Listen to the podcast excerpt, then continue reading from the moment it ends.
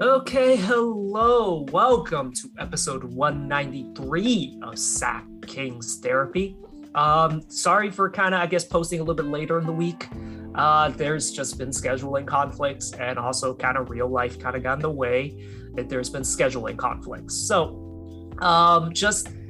so sorry for not posting, midweek just to bring you some more content. But, again, the stars did not align, the times did not align, the content didn't really align either. So we just felt it was better to just come at you later in the week, and we're going to switch it up a little bit this time around. We don't have a draft.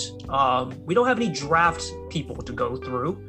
Instead, this week, I decided to just focus more on the Kings, and specifically more on a King. He's been basically a fan favorite since he's been here because of his tenaciousness, his defense, his demeanor. There's not really anything bad you can say about him, and that's Davion Mitchell. Now, he was a controversial pick at the time, but we quickly actually fell in love with Davion Mitchell. And, let's talk about him. And, he did a bit of a media tour, if you will. He was on Deuce and Moe. And also he released his Trust Your Work. Well, he released the first episode a few weeks back, but he just released episode 2.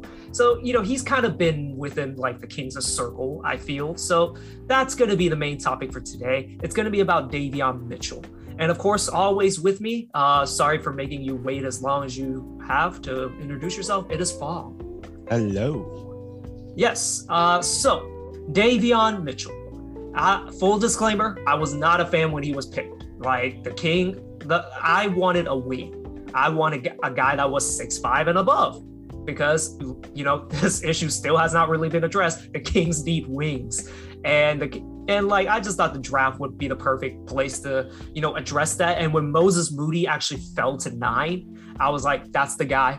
It's either gonna be him or James Bouknight. We need a wing, and then it said Davion Mitchell. And I love Davion all the way up to the draft. He was, a tenacious defender, a pain in the ass, a good creator, a guy that can make shots, has the potential to be a really good passer, an incredible defender. But there was just one problem. And because I watch wrestling, there's always going to be an inner Vince McMahon in me, because I just said, he's too damn small. And that has not changed. He is still very, very small, but he's been great. He is a lockdown defender and a guy that works hard as hell and has a lot of potential to grow despite his age. So I, like the rest of Kings Twitter, has fallen in love with this kid. And yeah, would I do it? Would I change things looking back? Maybe not, actually. It's gotten to that point for me. Yeah, maybe not. I mean, like we said recently, there's just an abundance of wings that we could get during the off season, whether it's not it's from the draft or, from sign and trades or whatnot. But yeah, from the draft until now, I didn't expect to like this guy even more, especially after listening to him from on Deuce and Moe and watching his Trust Your Work documentary. I'm liking this guy respect them even more and more the day on. I don't even know what to say about him. Yeah, again, the character of the kid, and at least he doesn't say much usually, actually. So there's nothing to hate him for. So yeah, he's, and you listen to his profile, what his coaches say about him. He fits the mold of a Sacramento player in a way, a quiet guy who doesn't really love the big cities, just sticks to basketball, is a gym rat. Sacramento, let's be honest, not a glamour city by any means. It's a small market team. And honestly, if you come here, you better focus on basketball, because there isn't all that much to do out here, as a lot of people have said, and they're not wrong. So you come here, you're coming here to play basketball. You ain't going out to nightclubs. You ain't going out to party. That's just how it is. And it just seems like a great fit for if the more you look into it, if you will, him on the Kings. Mm-hmm. Oh yeah, for sure. Okay, let's talk about his appearance on Deuce and Moe first. I won't go through like play by play about what the entire interview is about, but I just thought like there were some very interesting things during the interview. Deuce and Moe are great. Like they're probably the best like Sacramento podcast like in the area, and like they cover the the league nationally and also like other sports like football if you're a 49er person. Mm-hmm. Like they're great, and they're because of like, you know, them working for the Kings, like I think, yeah, Deuce does radio and Morgan does NBC. Like they have connections to players, and like they're, you know, they keep it really professional, but also like they're really in tune with the Kings community. And yeah, they're a great listen. So if you don't listen to Deuce and Moe, do listen to Deuce and Moe, and of course still listen to us as well. If you're listening for some reason, if you're listening to us and somehow don't know about Deuce and Moe, like go check out Deuce and Moe. But one of the big takeaways I have from Davion, and we'll get into a little bit more during like his Trust Your Work documentary, Davion works twice a day, once in the morning and once at night. And, you know, he lifts in the morning, and then at night he just does a ton of shooting. And, you know, he is, you know, again, like he is a guy that doesn't get distracted by the other stuff that, you know, a lot of young NBA players do, partying, you know, going to clubs and stuff. No, he's all about basketball. And yeah, it's again, perfect fit for this kind of city. Yeah, I mean, him working out every day, I'm surprised that he doesn't even get that much rest. And when he does get some rest, I mean, he's just thinking about more basketball too. So man, this guy, I don't know. He's like the pure definition of a gym rat. Yeah, and like when he's not, you know, working out, like he'll be doing some like other stuff, like going out to eat and stuff like that. But in between, he's watching film all the damn time. But like he does not step away from basketball.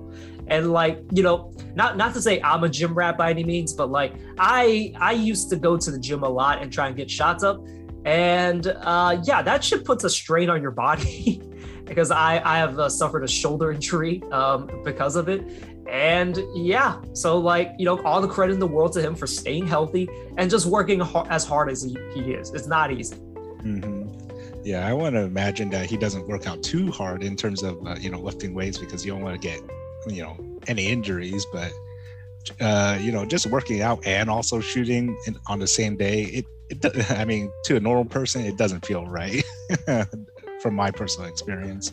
And like James Ham had talked about it, like people behind the scenes have basically said like they need to actually like lock him outside of the gym. I know it's a very like cheesy thing to say, oh, like this guy just works so hard, but like he legitimately works too damn hard. Like he used to do, I think, some of his shootings, his workouts during game days. And I remember like in the California Classic, like it was the first game, I think he cramped up. It was one, either the first or the second game. He ended up cramping up because the morning before he was working out. And yeah, it caused cramps. And ever since then, you just keep hearing stories of like, you know, this guy just works too damn hard. And there's, you know, you want a guy to work too hard than a guy that doesn't work at all. So I get it. But at the same time, like James Ham has mentioned it, he needs to chill a little bit. Mm-hmm. Yeah, but, you know, a guy who, you know, loves the sport and, you know, wants to win because he has that, you know, winning mentality. I mean, it doesn't hurt too much, I feel.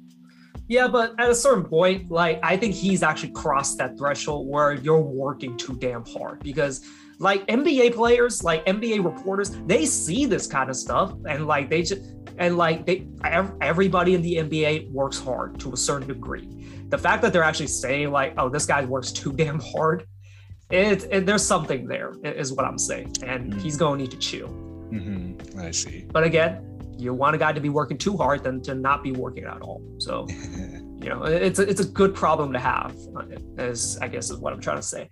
On the interview, he also showed a great amount of like self-awareness in terms of his defense. We love his on-ball defense. He is a legit lockdown defender. Now, if only the backside defense was a little better, the team defense was a little better, it would show more. But he is definitely a lockdown defender, and his on-ball defense like is you know, top-notch. However, I predicted it was going to be a problem. Like I remember at the beginning of the season, like, you know, people were talking about how he's going to lock up Steph Curry. And I never thought that was going to be the case because Steph Curry works off ball half the time.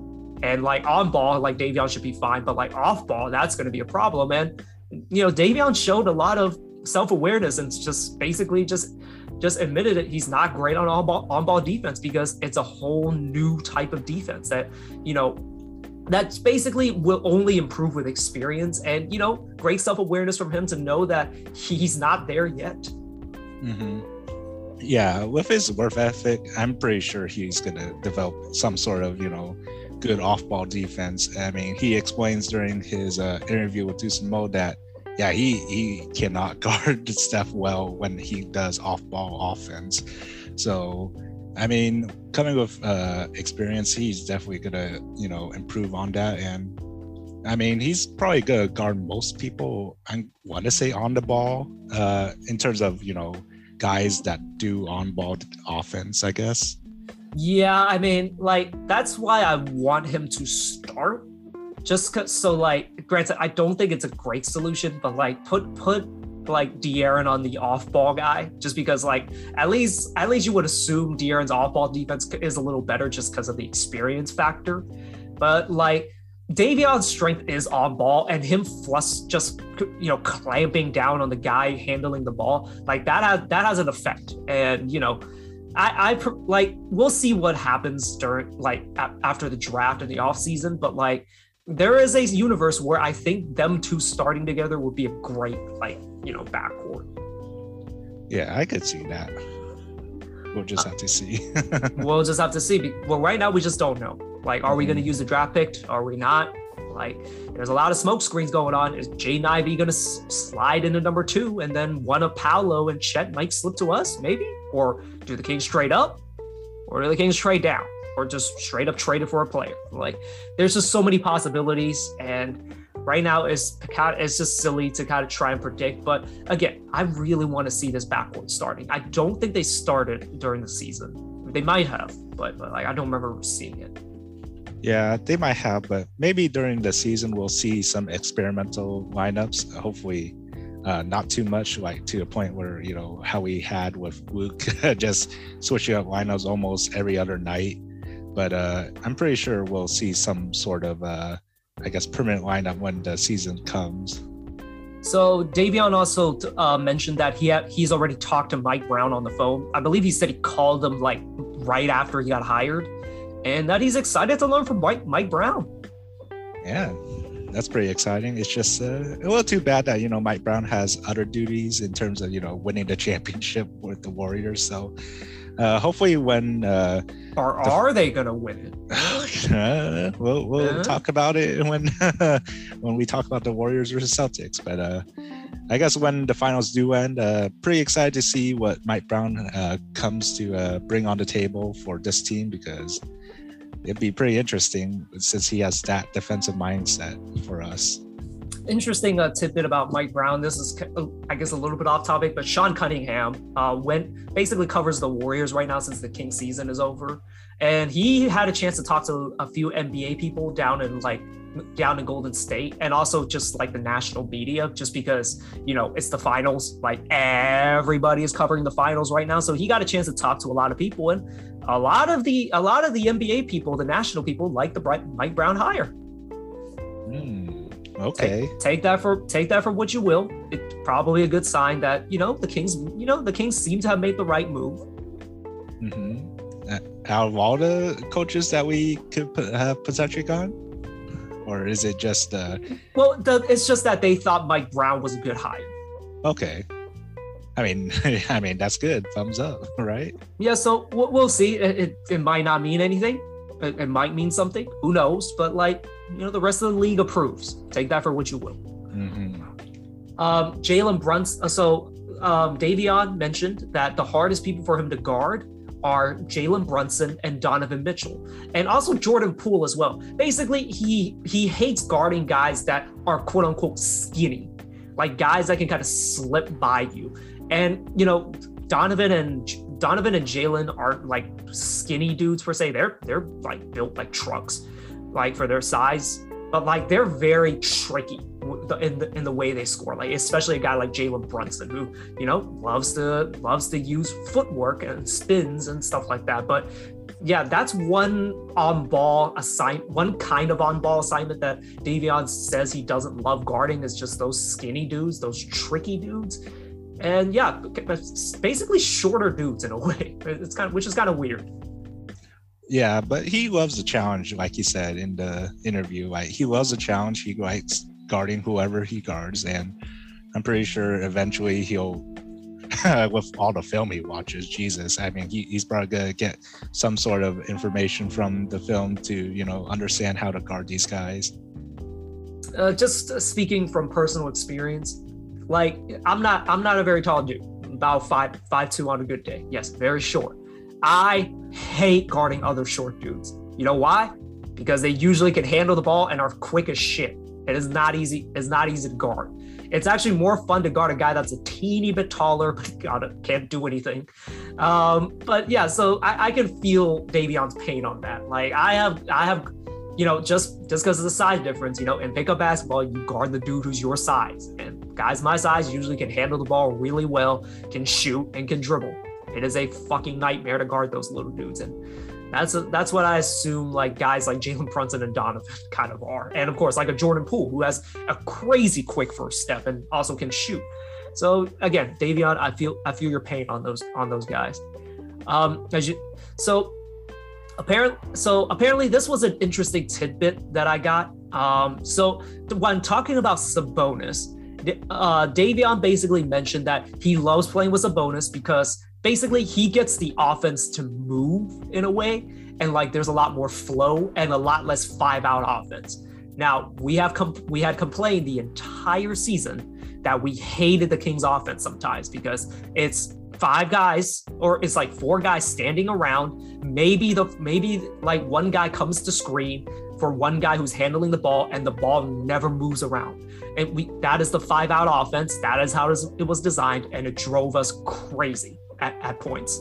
But when Sabonis came, you now had a guy in the high post that essentially has the offense run through him, and there's movement. It's beautiful, and it's apparently what Davion likes to play with. No surprise there. And yeah, I just thought it was an interesting tidbit that, Davion was not a fan of the 5-out offense, and he really liked it when Sabonis came to this team. I mean, come on. That first half of the season before Sabonis came was god-awful offense in many, many, many ways. Just having one guy just create something out of all the potential guys that we could have created off of, I mean, it wasn't beautiful at all. Like, if we're going to run the 5-out offense again, we'll get to them more into detail later, but like, I'm just looking at what the Boston's doing. Like, they're still running 5-out offense for the most part, but they have certain guys in certain positions, like, be able to make plays. And of course, they do have better players. Like, let's not discount that. But, like, because, like, their offense was actually very similar to ours for, quite some time. And they've been able to kind of break out of that. And I'll probably make more observations on the next Warriors and Celtics game. But, like, there is a way to make 5-out offense work. The Kings just were not able to do it, unfortunately. And getting Sabonis was such a godsend. And another full disclosure, was not a fan of the Sabonis trade at first. But that first game against Timberwolves, a euphoric experience. And I did a complete 180 after that. Oh, yeah. I actually rewatched the highlights for that game the other day. And it always brings a tear to my eye every time I see that. I think that was Davion's first dunk of the season too. That one fast break, because like he tried to dunk on Joe Ingles and almost died basically, because like his head was about to fall. He was about to fall head first into the floor too. But like that was the only other dunk attempt that I could think of. Yeah, I'm pretty sure it was it's the biggest one too. That fourth quarter run was one of the most beautiful in this whole season. And like the thing was, like they still reverted back to the bad version of the offense during like the end of quarters. But like even to start the quarter, you got a Chimezie Metu dunk, and like literally, like Sabonis comes in and immediately infects the team with his ball movement and just passing. Again, was not a fan of the trade at first, but like, man, I didn't know Sabonis was this good. Yeah, like you said, it unlocked our offense like we have never seen before, and very excited for next season to see, you know, that type of offense, you know, flourish. Yeah, and again, we'll see what pieces the Kings add. And like, the Kings are at and just the most interesting position in a while, in that they have things that they can trade, and like, let's see if they basically have to play their cards right. You have a good hand, but it's going to be very tricky to like, what is going to be the best way to play it, if you will. Like, if you for those of you that play cards, for those of you that play 13, you have essentially like a high two, if that makes any sense. You have a nice two, and if you play it right, you can absolutely win this round, if you will. But you have to play your cards right.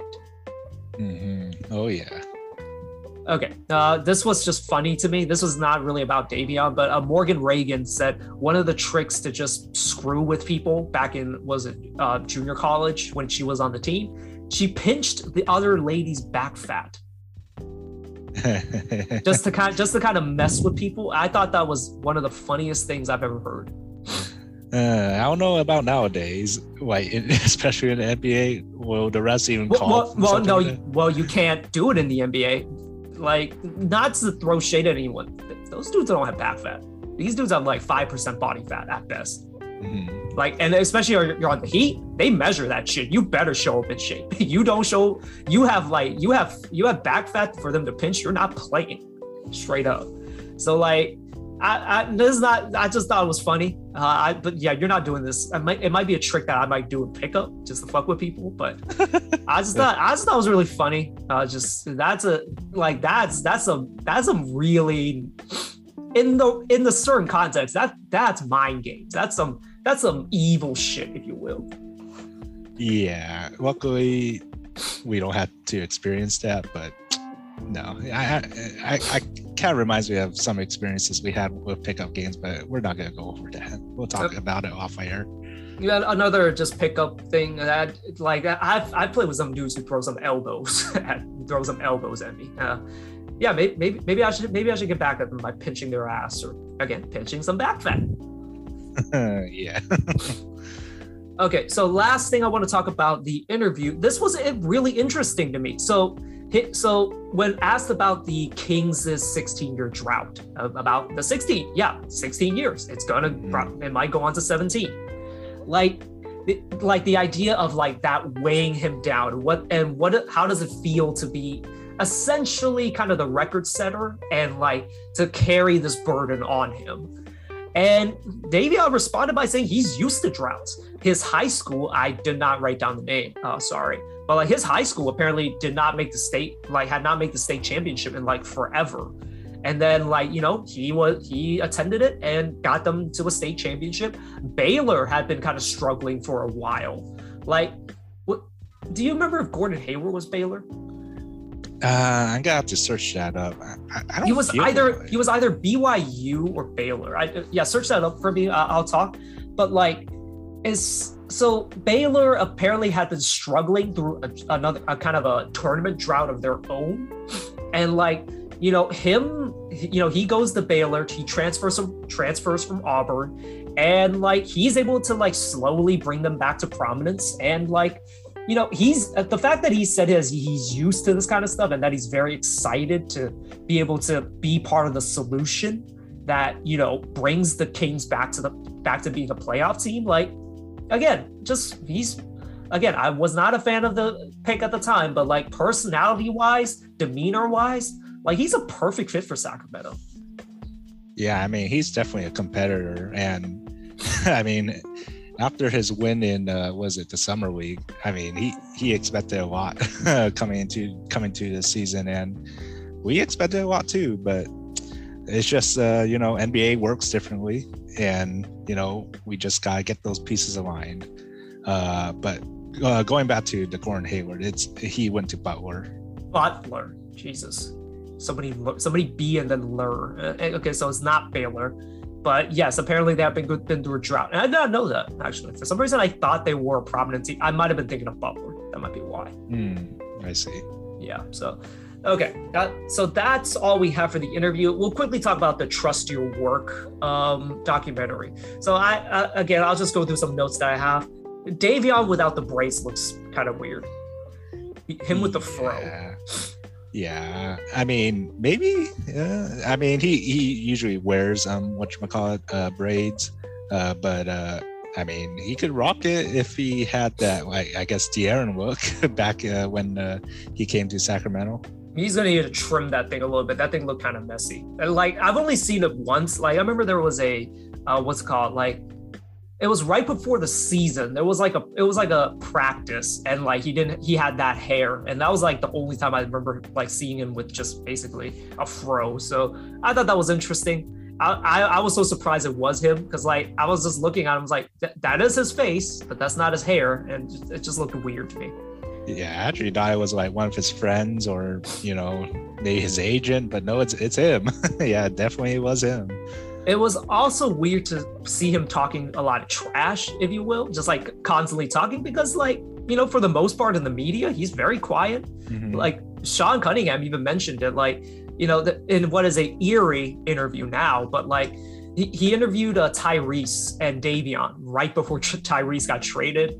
And like, apparently, like, you know, Davion was like really talkative during that interview. And apparently Sean had said like, that was like the first time he really heard Davion really talk, if you will, because before that he would be, you know, on press conference, and he would just basically give very simple answers, very vanilla answers. You didn't get to see much of his personality, but yeah. So watching this documentary, you see a little bit of kind of, I guess, the more fun side of Davion, if you will, the more competitive side.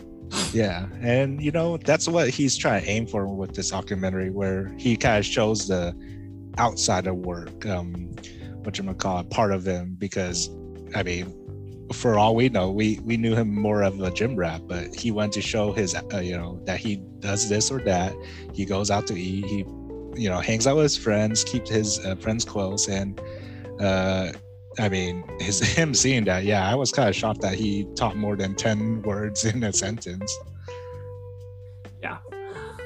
Yeah, just kind of a little bit of a change. Like I always expect him to have a sort of personality, but like again, we just never saw it, really. Like, and like he doesn't show much emotion on the court. He doesn't really show much again in the press conference. So like we had nothing to go off of. But again, it's kind of showing the more human side of him. Mm-hmm. We mentioned this earlier. He studies a lot of film. He watches a lot of his workouts to kind of like, you know, get to like basically just analyze the film and like see what he's doing right, see what he's doing wrong, and you know, like it's encouraging to watch that. A guy that, you know, studies the game, studies like his own game so well, like that's kind of how he becomes so aware of his flaws and what he needs to work on. And like I don't want to say the sky's the limit for him, but like he's gonna be like a terrific player in the years to come. Oh yeah, it's crazy how much film he watches. I mean, after workouts, he's watching film. At night, like I remember it was like they were saying that it was like 2 a.m. He's watching film, and then literally the next morning he's already up watching film. Like I never did that for my classes in college. Like I'm going to sleep. Yeah, but you know, it's something that he enjoys. And this is his, you know, whole career, and he loves this career. He's all about basketball. I mean, I don't know about, you know, for our careers when it came to, you know, college in that way, but this, I mean, he loves this sport so much that he would watch his own workouts to, you know, improve on himself. I mean, like, even like where he was watching film, that looks like, you know, a dorm room, if you will, like a little ass table, like a little table, just like watching film. It looks like he was straight up studying for like an exam. Like that's what it looked like. Mm-hmm. Like he is about that life. Now I was never about that life, so I can't really relate, but you know, it's incredible to see the dedication he has to his craft. And, you know, as part of it, like he never parties. He never really lived a college life. It's just something that, you know, as he said, he didn't really interest him. So like, he's all about basketball. And I love that about that. I love that about him. Yeah. And like you said, perfect city for it too. Just all about basketball, not much parties going around in Sacramento. Okay, so another kind of interesting tidbit, like apparently like he had a really disappointing season at Auburn. I'll be honest, did not really research that part. Like I only really researched his like last season at Baylor before he came to the NBA. Like apparently he had a very disappointing season at Auburn, and apparently no one, he decided to transfer afterwards because I think I've read somewhere like that he, it was part of it was like no one will open the gym for him like really early in the morning, and apparently Baylor was one of the places that actually opened the gym early, so that's why one of the reasons why I picked Auburn. But according to him, like no other college really wanted him, and Baylor just decided to swoop in. They had a need for him, and like they were going to let him play his game, and ultimately he decided to go to Baylor, and you know the rest is history. Well, yeah, and he also mentioned that he had an interview with, I believe, St. John's University, right? Correct. Yeah, that was one of the names. Mm-hmm. Yeah, and he had an interview, but they were like you said, swooped in, and before he could even interview or go to the interview for St. John's, he interviewed Baylor first, and he just accepted it right there too. I mean, again, I guess like everything, like they managed to kind of just fill his needs, and yeah, they did a great pitch. It basically was a free agency pitch, if you will. Mm-hmm. Let's hope he doesn't get in trouble with some of the, NCAA rules in the future. But it's a great story of a guy that, had a chip on his shoulders, just worked his way up, and here he is in the NBA. Oh yeah. Last few notes. Apparently Davion has been training, like constantly working out, and apparently training at Baylor a lot ever since the season ended. They actually showed him like watching the NBA playoffs, and of course watching film along the way as well. Like he's been working out like every single day, it almost seems like. Yeah, I'm surprised Baylor allowed him back in just to work out in their facilities. And looking at the documentary, I mean they provide a lot for him in terms of food, the training facility itself, and I mean he loves it there. He mentions that he wanted something similar, like a place to live in similar after retiring, something to the like kind of a place in Waco, Texas. That's where Baylor was. Yeah, like I think that's the place. I didn't know it was in Texas. I thought it was more the South or something, but. Like I just looked up just like the Baylor players. There aren't a lot. So like you have Jared Butler on the Jazz, you have Davion, of course, you have Royce O'Neal on the Jazz. Interesting. Taurean Prince and Ishmael Wainwright. I'm not too sure who that is, but like Davion, like he wasn't a one and done. So like he actually spent 3 years at Baylor and won them a national championship. So he kind of is a hero around there. He's a very famous athlete. Not a big basketball program, I don't believe. As I just read through, it's not Kentucky, it's not Duke. So like they don't have a lot of like NBA players and like honorary players. And so like, it makes sense that like they're treating Davion well. Like he's one of their biggest success stories from that college. Mm-hmm. So yeah. That's why I would say like they let him use the facility. Yeah, he probably has a lifetime membership for that facility too. And again, one of the reasons that I read was that he went to Baylor because of their gym policy. They open really early, so yeah, and close really late. Like he's there like from day to night. I mean, it looks like a pretty nice campus. Like he was running like sprints uphill like at night, so like it seems like a pretty like nice area too. So he basically does 2 workouts a day, one at like I believe 9 a.m. and then another one at 7 p.m. that doesn't leave till like 10. So yeah, again, gym rat, just all about basketball. Oh yeah. And last note I have is that him and his crew have been together since they were young, and, they take care of each other. Like, in the documentary, I don't have their names with me, but like, they're like 3 of them are like his childhood friends and then a trainer. Like he runs a pretty tight-knit group, it seems like it. It's good to see that he takes care of his people too. Yeah, it's nice to see because, usually when I think about NBA players, they would or, you know, usual NBA players, it feels like they would have a, I don't know how to call them, I guess a very niche group or a very common like personality type group. But with this kind of group, like they really support him. They are there for him every single day. They play with him and help him train too. So that's another plus. And yeah, it's really nice to see that he's, you know, just enjoying life in terms of, I guess, playing basketball pretty much every single day.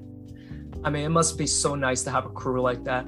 God forbid I don't have one like that. Yeah, I can't get you to wake up at 12. So, and I go at 7. So, yeah, just one. I wish I had a crew like that.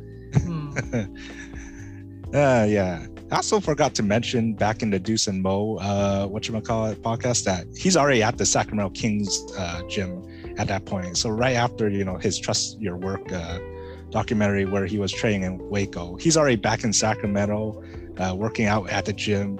And on the day that they recorded was Memorial Day, and he's still at the gym. So he's not celebrating, you know, Memorial Day, you know, traditionally like most Americans do, but he's already at the gym just doing whatchamacallit. Well, maybe he is. Workouts. Maybe he is celebrating. He's celebrating the, you know, the memories of the soldiers by working out in their honor, like you know, real basketball players do, because that's just how Davion is built. Yeah, I kind of want to know like who else is in the gym with him. Yes. I've heard that like Doug is going around training with people. Apparently, like I think it was Davion, James Ham mentioned, like Doug was working with Davion in Napa. Oh, really? Napa of all places, huh? Yeah, you know, after a workout, get a few drinks in, like, and then for somehow work out like later in the day. I don't know how that's gonna work. I think he's working with Sabonis too. Sabonis is, I think, in the area. Or he's in LA because like his wife is from LA, so Southern California. I'm not sure specifically LA, but somewhere in SoCal. So that's pretty interesting. They're around. The only one I haven't heard much mentioned is De'Aaron, but like De'Aaron keeps his life private, so like it's hard to really know like where he is. But guys are around, and like summer league is gonna come up soon, like after the finals. So like guys are kind of ramping up. Like they'll probably be at summer league together. Yeah, let's see if we win another Summer League championship. All right. Is it going to be with Jaden Ivey, or is it going to be with Shaden Sharp? Is it going to be with Chet Holmgren? Paula? Jabari is the only guy that I do not ever see fall into the Kings, unfortunately. But, like, you know, one can hope. Yeah. We'll never know until, you know, the draft comes around.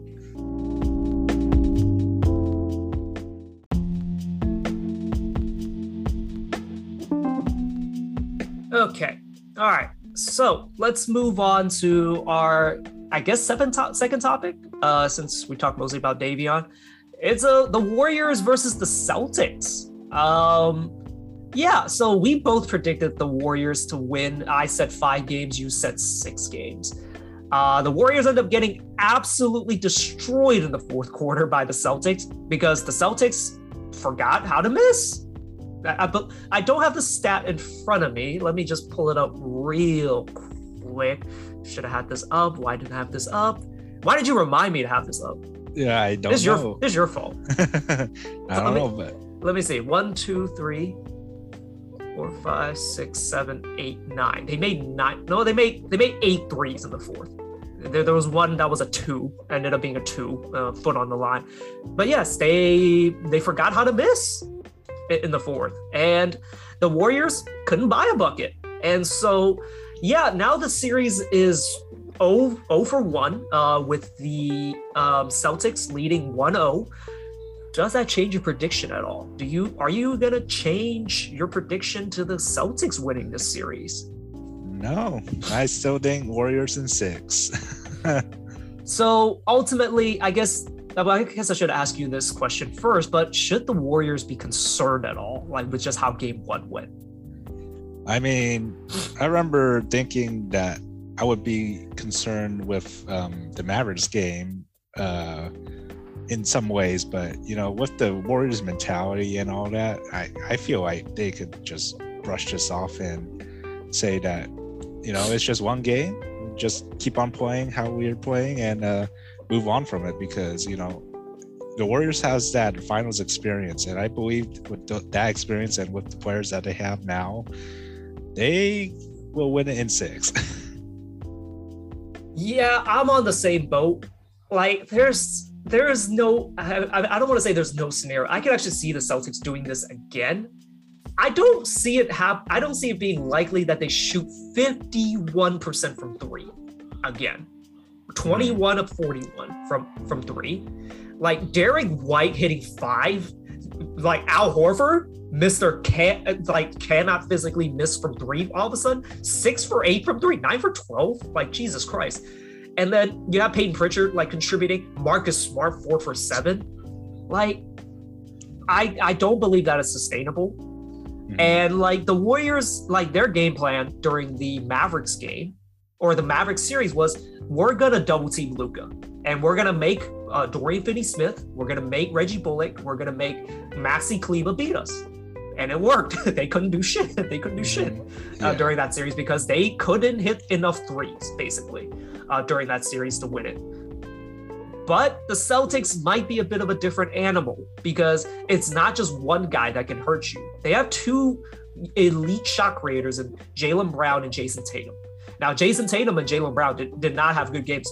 Jaylen Brown had a decent game, like, by the end, because he had like a crazy fourth quarter run. I think he could score like 10 or 12 points in the fourth. But like before that, he was like 6 of 19. Like, he was not playing well at all. So like the Celtics game plan, or the Warriors game plan, if it is just to make Jason Tatum and Jaylen Brown work for it, that worked, because they did not have great games. But they are leaving like these guys open for three. Yeah, I remember in the first half, I thought, man, Jason Tatum's not getting any love from the refs, or even, you know, hitting any shots. And I thought that's like the deal breaker, but they really had that supporting cast out there hitting those threes and hitting those key shots that the Warriors didn't really need to defend against. But I mean, sadly, they were hitting them shots like fire. So yeah, I really thought the Warriors would have came back in the second half, but thing is, they led for much of the game, and it wasn't up until that barrage, like the Celtics really couldn't get going. However, I will say they kept it close. Like, these are some tough sons of bitches that are on the Celtics. Like, they just came through, you know, sweeping the Kevin Durant Nets. They managed to outlast the physicality of Giannis, and they managed to outlast the physicality of Jimmy Butler. Like, this is like a team that's been through the ringer. Now, of course, like, yeah, those are some grueling series that they came through. Do they just break apart now? It's at some point something's got to give. But like, they've been through shit, and this ain't nothing new to them. Like, you can look at it that way. But like, if I were just a betting man, I would think that the Warriors come back strong next game, because like, for the most part, they had a really good game. For the most part, like, nothing truly out of the ordinary. Like, Steph went crazy in the first quarter, but really couldn't get it going for the rest of the game. And like, Draymond had one of his worst shooting games, missed so many layups. Like, and then, you know, Jordan Poole had a really bad game, only 2 of 7 and 1 for 5 from three. Like, and also, like, I would say, like, if they could somehow cut down on the turnovers, like, that'd be great. 14 turnovers. But if they could just cut that down to, like, say 8, like, they're in good shape, but, you know, they're a turnover prone team. On the Celtics side, I will say Jason Tatum, I don't think will have a 3 for 17 game again. Like, he had some wide ass open looks. Like, I remember I kept saying, like, this motherfucker could not miss from three, like, in the playoffs. Like, no matter what, he was missing open looks, and he probably plays a little bit better. But I don't see Al Horford going 6 for 8 from three. I see Marcus Smart going 2 for 10 at some point, or 1 for 10 from three. Yeah. Jaylen Brown is going to do what Jaylen Brown does. That he's proven that. But it's the role players that I feel won't be coming through, especially on three, as much next game. Derek White, I don't think is going 5 for 8 again. I just remember looking at him. He had one crazy ridiculous three, like, right over Steph. like right when the game, I think, was a 3-point game, and it pushed it to 6, and that was the dagger basically. And so I think things will balance out. Now, do I think they'll win in 5? I still think there's a possibility. I think they will. I wouldn't put money on it. Like, if the Warriors lose the next game, it'll be a little more tough, but odds are I still think the Warriors can, dig themselves out of this hole. And, it's only the first game, really. It's only the first game. That is very true. Like, it's never overreact to a first game. Like, remember Iverson in 2001? Right? They didn't win a game after that. Yeah. It was just so. Not to say like the Celtics are any like they're way better than that Iverson team, but like it's never you don't want to overreact. But like there is a universe where I do see like the Warriors dropping the next game, and that might be where like the cracks start to show. But I'll say this, like maybe one of the greatest scenarios. We always talk about the Warriors blowing that 3-1 lead. And like, I was hoping for 2019 to be where, the narrative of the 3-1 coming full circle where they went down 3-1, and had Klay Thompson not gotten hurt, had KD not gotten hurt, they might've come back, just saying. Yeah. So maybe the Warriors go down 3-1. Maybe it's time for it to, come full circle, possibly for them to win it in game 7. That would be kind of my dream scenario. Yeah. And another dream scenario is Steph Curry finally winning finals MVP. Like, he should have won in 2015. Like, I almost don't count that one. Honestly, I just almost like just almost blocked it out of my mind and just say, oh no, he won it in 2013. So, totally. Or 2015. 2015, yeah. Yeah. Someday I still feel like he still has years in them to, win that.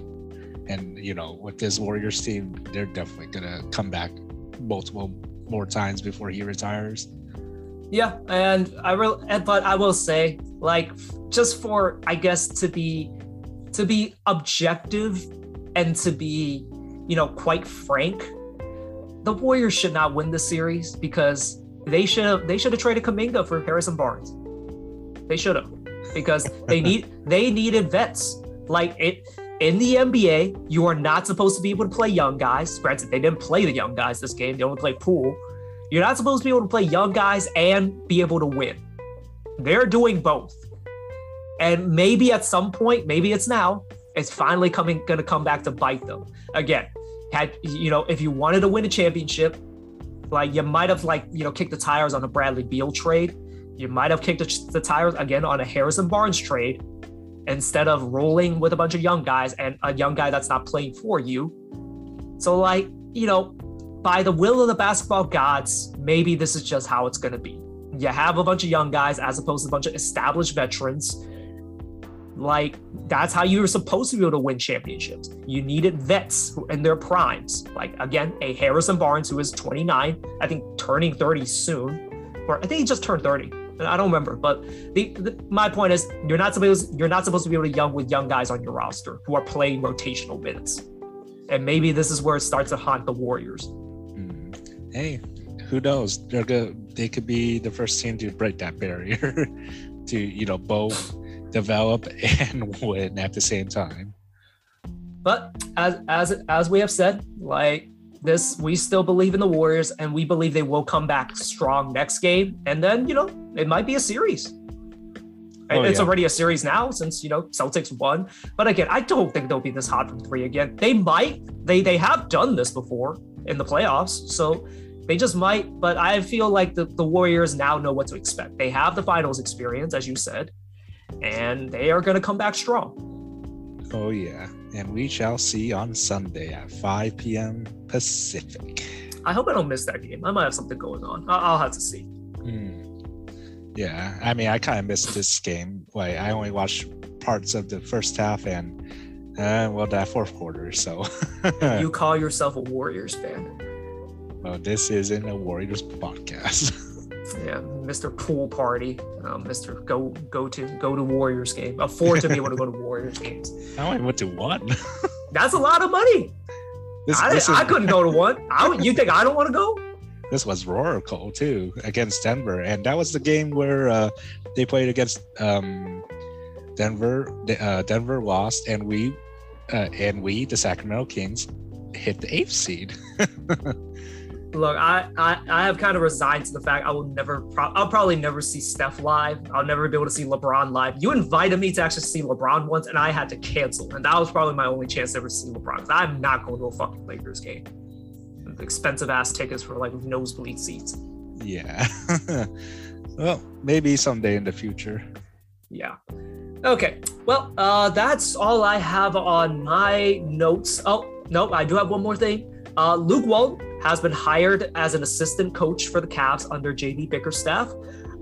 Happy for Luke. Like, you know, a lot of Kings fans shitted on this and, you know, just say like it was an L. Look, I'm not gonna be out here saying like Luke was a great coach. He wasn't.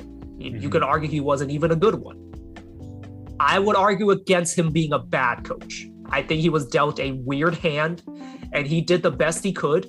And it was just a raw deal. And yeah, I think he deserves a second chance. Yeah, I'm pretty sure someday he'll, you know, find a place in the NBA as a head coach somewhere. I mean, going for the Cavs, get that experience up, I guess. I mean, he's been already head coaches, like what? I guess you could technically say with 3 separate teams. Well, 2, the Lakers. 2, yeah.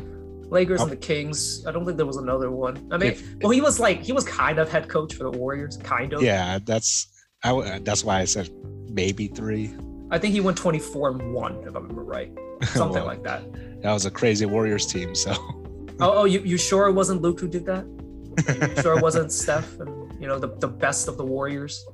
Yeah. Who knows?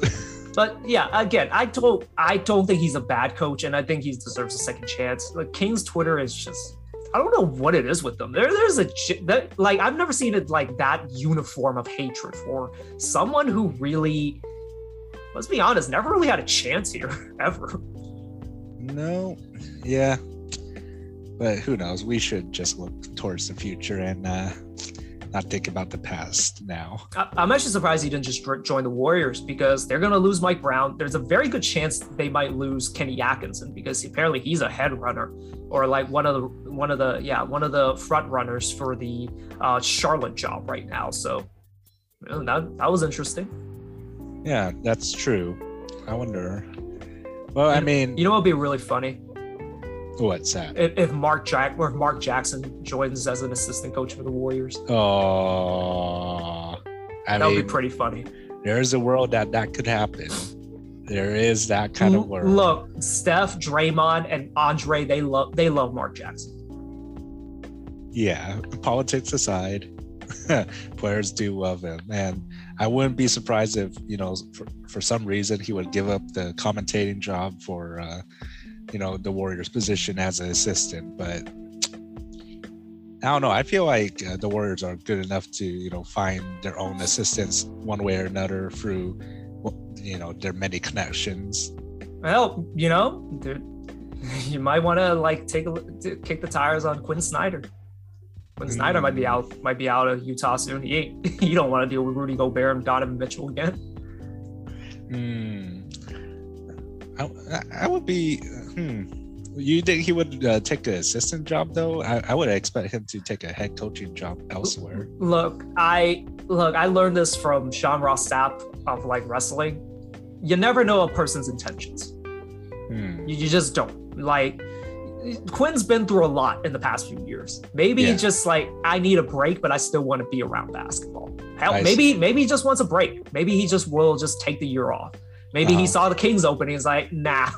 He saw the Lakers. I'm like, nah. I don't want to deal with that shit. Yeah. Just gotta chill for a year and then come back. I see. Yeah, he's been with Utah for it's been years. It's been many years. It's a lot of Rudy Gobert and a lot of Donovan Mitchell. So you know. Yeah, I want to say he was there since Rudy came. I want to say that, but I can't. I'm pretty sure he was there for the start of Rudy, I think. Yeah, I mean, he's out for a while. Yeah. Okay. That's enough talk for now. Do you have anything else you want to talk about? Not that I know of. Well, if that's the case, let's call this an episode. Sorry if you guys were looking for draft analysis. I just didn't feel like doing draft analysis. We might come back with one next episode, but we don't actually have a plan for next episode yet, so we'll see. As it stands right now, thank you guys for listening to this episode. Hopefully you enjoyed it, and we'll catch you guys back on the next one. Yeah, and we'll see you guys later.